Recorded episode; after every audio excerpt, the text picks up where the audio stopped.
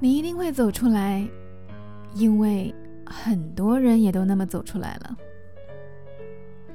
已经结束的故事，你就不要再一个人继续写。放不下的时候，就想想他是如何放下你的。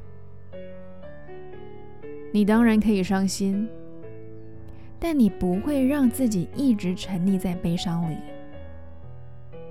因为悲伤总是会故意带人绕过快乐，让我们继续做出更悲剧的选择。下一个更好的人，一定会希望遇见的是快乐自信的你。他伤害过你，你绝对绝对不要再伤害自己。你会一直提醒自己要往好的方向走，你会答应自己，你会让这场辛苦最后都是值得的。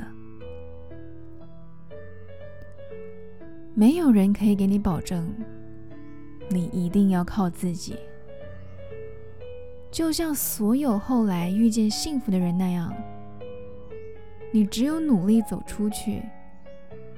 才有机会看见新的幸福。